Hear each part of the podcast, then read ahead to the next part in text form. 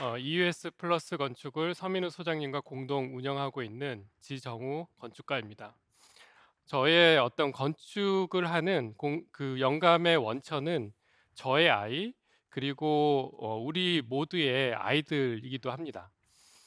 어, 아이가 태어나고 나서 어, 저희가 그때는 외국에 살았기 때문에 음, 아무런 이제 친척들이 없고 엄마 아빠가 전 세계에서 가장 바쁘다고 하는 건축을 하고 또 인테리어를 하기 때문에 어, 어쩔 수 없이 3개월 때부터 어린이집에 보내게 됐습니다.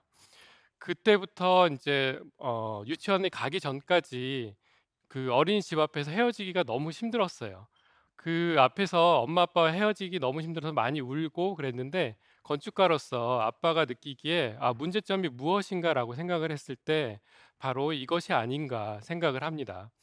그 어린이집에 문이 하나 있고요. 그 문만 열고 들어서면 엄마 아빠는 빠이빠이를 해야 되고 전혀 낯선 세계로 갑자기 들어가 버리는 거죠.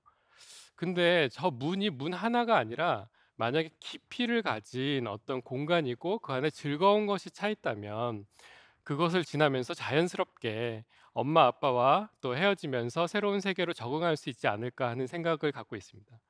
그래서 그런 일상적인 데서 어떤 저희의 건축에 그런 영감을 받아서 지금은 어, 학교 또 도서관 또 심지어는 놀이터 등을 어, 설계를 하고 같이 디자인을 해나가고 있습니다. 학교 교실을 생각하실 때 아마 제일 먼저 떠오르시는 게 뭘까요? 어, 항상 모든 학생들이 한 곳을 바라봅니다. 동시에.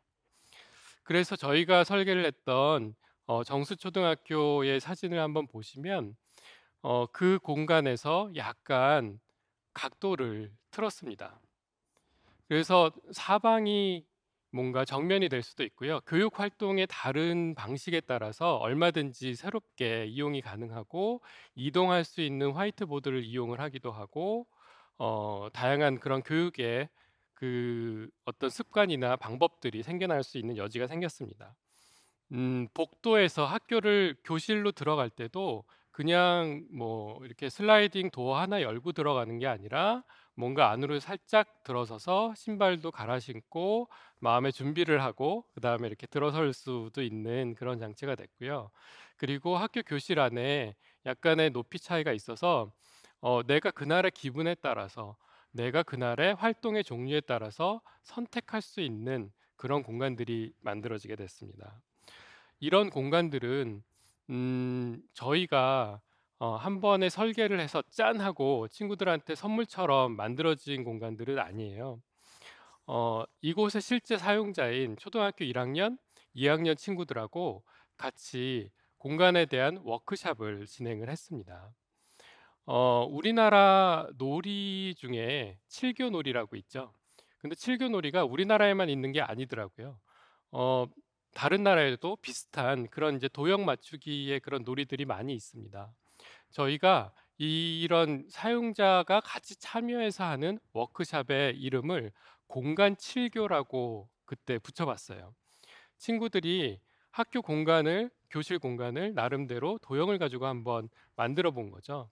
그러면서 자연스럽게 어, 배우는 영역과 또 놀이를 하는 영역이 또 분리가 됐으면 하는 친구들도 있고 그게 막 이렇게 연결됐으면 하는 친구들도 있고 다양한 의견들이 있고 선생님 공간은 어, 교실 밖에서 빼주세요라고 했던 친구들도 있기도 하고요. 다양한 의견들이 나왔습니다. 어, 그런 의견들을 어, 하나하나 저희는 분석을 하진 않아요. 분석한다기보다는 친구들의 생각은 이해를 하고 또 공감을 바탕으로 해서 설계를 하게 됩니다. 어, 이곳은 서울의 남산 아, 기슭에 있는 용암초등학교예요. 어, 그리고 좀 특별하게도 어, 많은 나라에서 또 다양한 문화적 배경을 가진 친구들이 모여 있습니다. 그래서 일부러 이렇게 워크숍을 할 때도 삥 둘러 앉았습니다.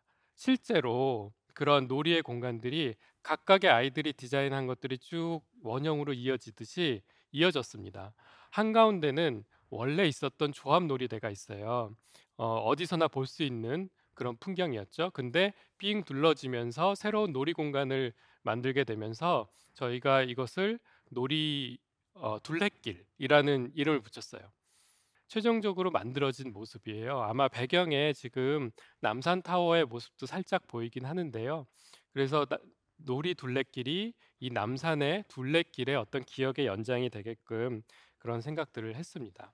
어, 사용자 참여 설계라는 게 음, 어떻게 보면 새롭게 들리기도 하잖아요. 그리고 얼마 전부터 학교 공간 혁신이라고 하는 이제 교육부의 그런 움직임으로 학교에서도 어, 그런 움직임들이 시작됐습니다. 사실 그 과정을 만들기까지 많은 분들이 또 몇몇 분들이 상당히 애를 많이 쓰셨어요. 그만큼 그 이전에는 물량 위주로 만들어지던 학교 건물이었는데 지금은 학생들의 마음을 담은 또 선생님들의 마음을 담은 실제 사용자가 중심이 되는 그런 과정을 만들어 보자라고 해서 사용자 참여 설계라는 게 나오게 됐습니다. 근데 사용자 참여 설계가 과연 새로운 방식일까요? 생각해 보시면 그렇진 않아요.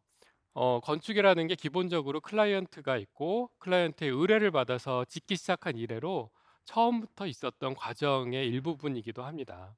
몇 년 전에 어, 건축을 주제로 한 영화가 있었습니다. 심지어 제목에 건축이라는 단어가 들어가기도 했, 어요 음, 아마 기억하시는 분들도 계실 거고 먼저 거기에 나왔던 남녀 주인공들이 떠오르시는 분들도 계실 거예요. 어, 건축학개론이라는 영화가 있었죠. 그 영화에서 남자 주인공인 어, 건축학도인 승민이가 음, 여자친구인 어, 서연이에게 뭘 만들어주죠? 집 집을 만들어 주죠. 그 집을 뚝딱하고 자 여기 있어 이러고 선물로 만들어 준 게 아니라 음 사실은 서연이가 어, 좋아하는 승민이한테 나중에 크면 이런 집에서 살고 싶어 라면서 그림을 그리기도 하고 계속 설명을 했었죠. 아마 기억나실 거예요. 그걸 잘 듣고 있다가 승민이가 나름대로 막 혼을 불살랐겠죠. 배웠던 모든 지식을 총동원했겠죠. 거기다가 어, 좋아하는 친구의 집을 설계를 하는 거니까 애정을 막 담았겠죠. 그렇게 해서 이제 집의 모형을 만들었습니다. 어떻게 보면 그 과정이 사용자 참여 설계일 것 같아요. 저희가 학교의 공간을 또 청소년들의 공간을 어린이들의 공간을 만들 때의 관계도 사실 다르지 않다고 생각을 해요. 그래서 학생들과 저희와 선생님들과 또 전문가인 또 건축가들이 서로 이렇게 마음을 열고 또 애정을 담아서 대화를 하고 했을 때 만들어질 수 있는 것이 어, 학교 공간이지 않을까 하는 생각이 듭니다. 그렇다면 사용자 참여 설계를 하다 보면 그게 완벽한 이런 과정이 될까 아마 의구심이 드실 수도 있겠어요. 어, 저는 이거 만들어 주세요. 저는 이거 만들어 주세요라고 얘기를 했을 때 이걸 어떻게 하면 다 들어줄 수 있을까? 어, 이게 뭐죠? 학교에 어느 학교나 다 있습니다. 구령대입니다. 아마 여러분들이 구령대 하면 제일 먼저 드, 드는 기억이 어떤 거세요? 땡볕에 또 교장 선생님이 거기서 오랫동안 말씀하시고 어떤 친구들은 거기서 또 픽픽 쓰러졌었어요. 근데 아마 지금의 친구들한테는 저 구령대가 뭘로 기억이 될까요? 아마 대부분 그 체육 창고로 창고로 기억이 될 거예요. 운동기구들이 들어있고 공이 들어있고요. 이 공간을 어, 아이들의 새로운 놀이 공간으로 바꾸기 위해서 아이들과 참여 설계라는 것을 했습니다. 어, 처음에는 이제 그림도 그려보고 의견도 텍스트로 써보고 하는 과정을 했는데 귀신의 집을 그려놓은 친구도 있어요. 귀신의 집을 넣어주세요라고 쓴 친구도 있고요. GS25를 넣어주세요라고 했던 친구들도 있습니다. 그렇다면 이런 워크샵을 하면서 그거를 어떻게 반영을 하지? 라고 생각이 드실 수 있겠어요. 근데 과연 GS25 같은 공간은 어떤 공간이냐? 그리고 너희들한테 어, 귀신의 집 같은 공간은 어떤 공간인지를 끊임없이 이야기를 하고 모든 별로도 얘기를 하면서 그 생각들이 점점 조율이 되고 발전이 되어 나가는 과정들이 있습니다. 어, 이 말씀을 드리는 이유는 어느 한순간 너네들이 좋아하는 공간이 뭐야? 라고 딱 물어서 만드는 거는 어, 지금까지 공간을 만들었던 방식만큼이나 어떻게 보면 무책임하기 때문에 이런 단계별 과정이 필요하다는 의미에서 말씀을 드리는 겁니다. 어, 그런 이제 아이들의 과정을 통해서 어, 스케치도 해보고 모형도 만들어 보고 분석도 해보고 했습니다. 대부분 자기가 좋아했던 혹은 경험했던 자기가 가봤던 공간들의 놀이기구들을 다 모아놨어요. 그렇다고 이걸 다 만들어줄 수도 없고 그래서 친구들한테 이런 질문을 했어요. 애들아, 우리 놀이기구가 없이도 훨씬 더 재미있게 놀 수 있는 놀이터를 만들어 보면 어떨까? 그랬을 때 만들어진 새로운 모형 사진이에요. 조금은 알듯 말듯 이제 좀 추상적이었지만 훨씬 더 아이들의 그런 이야기를 담는 그런 놀이 공간이 만들어졌고요. 어, 이런 것들을 통해서 어, 새롭게 만들어진 그 구령대를 이용한 놀이터의 사진을 보여드리겠습니다. 이렇게 뭔가 스릴이 있는 어, 밑에서부터 체육 창고 문으로 들어가서 위로 나올 수 있는 놀이 공간도 만들어지고 또 이렇게 어, 이 안에 tree house도 있습니다. 그래서 이 친구들은 이 공간만의 놀이의 룰을 새롭게 개발을 해내요. 창의적인 생각이 생기는 거죠. 이곳에만의 무궁화 꽃이 피었습니다가 생겼습니다. 어, 얼마 전에 이곳에 전 그 세계에서 디자인을 공부하는 대학생들이 방문을 했습니다. 그곳에 와서 음, 이곳의 놀이법을 한번 만들어 보겠다라고 해서 이렇게 위로 갔다가 내려갔다가 하면서 끊임없이 순환을 하는 그런 놀이법을 만들어냈습니다. 어, 어떻게 보면 권위주의의 상징이었던 학교의 한 공간이 아이들의 새로운 미래로 어, 이렇게 점유가 되는 그런 모습이라고 할 수 있겠습니다. 어, 마지막으로 보여드릴 어, 저희가 했던 프로젝트는 우주로 1216이라고 하는 프로젝트입니다. 이것은 전주에 있는 어, 시립도서관 안에 들어가 있고요. 12세에서 16세를 위한 전용 도서관 공간입니다. 이 연령대의 친구들이 트윈 세대라고 해서 어린이도 아니고 그렇다고 아주 청소년도 아닌 약간 애매한 도서관을 떠나는 친구들의 연령대예요. 그래서 먼저 한 달 동안 노트를 나눠주고 전주라는 공간에서 자기가 마음을 두는 장소에 대해서 또 매일같이 생활하는 공간에서 자기가 마음에 담아두는 그런 공간에 대해서 어, 적어보게 했어요. 그랬더니 뭐 심지어는 횡단보도가 마음에 들어요. 왜냐하면 저 학교의 친구와 또 내가 이렇게 만나면서 아침 저녁으로 지나치는 공간입니다라고 써준 친구들도 있고요. 그러면서 저희가 그 지역성을 훨씬 더 이해할 수 있었습니다. 그리고 또 다른 워크숍으로는 어, 실제 사이즈의 공간을 한번 만들어 봤어요. 텅 빈 현장에 가서 어, 실제 땅 그 바닥에다가 테이프로 아, 요 정도 사이즈면 내가 누워서 책을 볼 수 있을 것 같아. 요 정도 사이즈면 우리가 같이 모여서 활동할 수 있을 것 같아.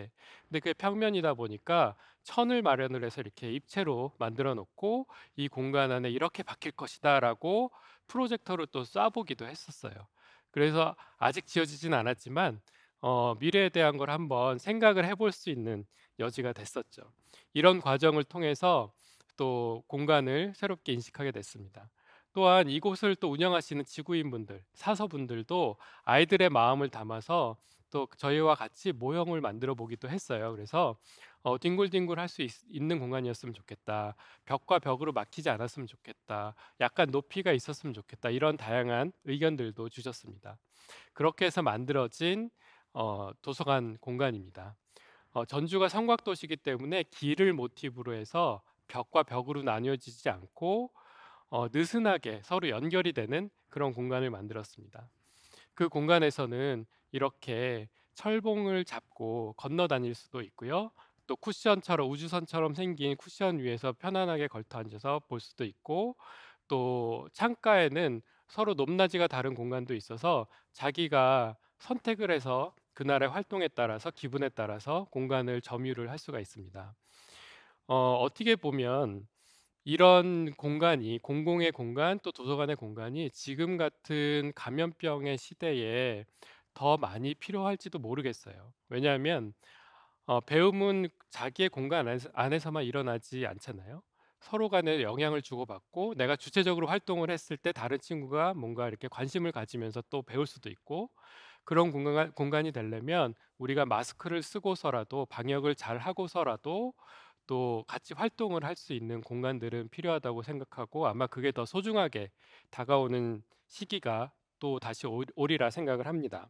학교 공간은 여러분들 것입니다. 아마 지금 학생들뿐만 아니라 지금 학부모님들 어른분들의 것이기도 합니다. 거기를 사용할 친구들이 앞으로의 미래를 바꿔 나갈 것이라고 생각을 하고요.